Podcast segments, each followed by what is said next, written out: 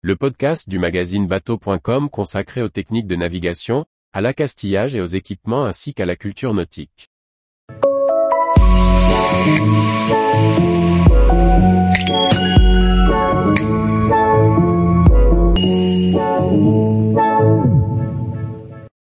Coquillages et crustacés en détresse au milieu des déchets plastiques, faites les bons éco-gestes.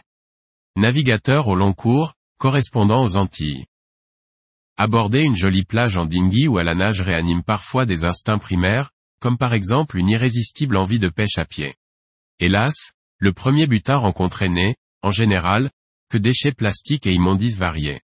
Recevant des amis pour quelques jours, lors d'une escale bahamienne, un projet de robinsonnade improvisé sur l'adorable berge voisine ne tarde pas à être clairement exprimé par l'équipage. Allons ramasser des coquillages qu'on peut manger, c'est toujours très festif comme activité. Allez hop, tout le monde dans l'annexe, direction la chasse aux burgots et autres berniques. Le temps de haler la légère embarcation sur le sable blond, la dure réalité inflige une claque sévère à la poésie du moment. Ainsi que c'est devenu commun sur presque tous les rivages de la planète, l'espace granulaire qui accueille nos pas est infesté de déchets variés, essentiellement en matière plastique. Une désolation. Et il y a pire car nombre de ces objets et particules de toute taille constituent autant de poisons et de pièges qui déciment la faune et la flore maritime. Alors, on déambule, les pieds dans le sable, en songeant avec dépit que chacun de nous a sa part de responsabilité dans la gabegie qui a conduit à cette situation anormale et regrettable. Toutes ces adorables menus plages, blotties au fond de quelques criques sauvages, étaient encore immaculées, il y a seulement quelques décennies. Difficilement accessible par la terre, on y venait en barque, en quai de bois flotté, cadeau de la mer aux artistes qui savent les valoriser dans des œuvres à l'émouvante simplicité. Beaucoup de petits gestes, qui, malgré leur apparente insignifiance, peuvent influer dans le bon sens. Bien entendu, et il est à peine envisageable de collecter soi-même tous ces sacs plastiques, bouteilles, bidons, filets de pêche et autres débris épars afin d'en assurer une élimination intelligente. Car dans ce cas, non content d'envahir l'annexe et de créer quelques amertumes plus ou moins discrètes au sein de l'équipage, une question épineuse va inévitablement se poser. Maintenant, que faire de tout ça ? Tant s'en faut, nombre d'îles paradisiaques et de rivages enchanteurs sont situés dans des pays où la propreté du littoral n'est pas une préoccupation prioritaire, et on peut l'admettre aisément. Et donc, qui a une idée ? Comme par enchantement, sans échanger de paroles, chacun s'est mis à simplement à ramasser ce qui le choquait le plus et à le transporter vers une extrémité de la plage.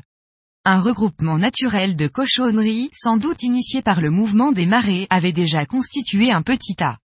Situé légèrement en retrait, il semblait servir à éloigner les laideurs des regards immédiats de nouveaux arrivants. Alors, nos pas nous y conduisaient machinalement, comme ceux qui nous guident quotidiennement vers un lieu de collecte organisé. Effectivement, ces actions anodines, dérisoires à première vue, ne peuvent mener rapidement à une élimination responsable des polluants ainsi rassemblés. C'est indéniable. Par contre, et sans être exagérément optimiste ou naïf, il est permis d'espérer quelques positifs effets induits. Parmi ceux-ci, il en est certains qui remarqueront les polluants regroupés en tas. Ainsi, il se pourrait bien que quelques-uns soient tentés de s'interroger sur cette bizarrerie.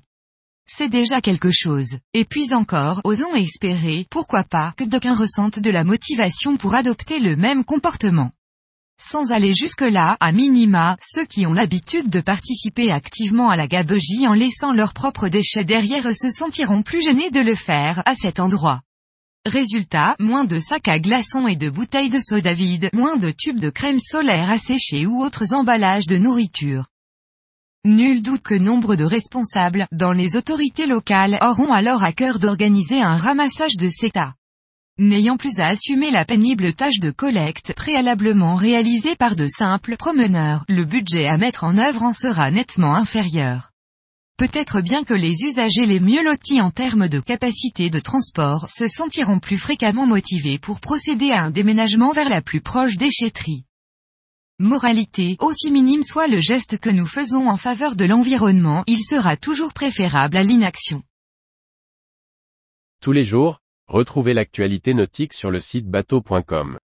Et n'oubliez pas de laisser 5 étoiles sur votre logiciel de podcast.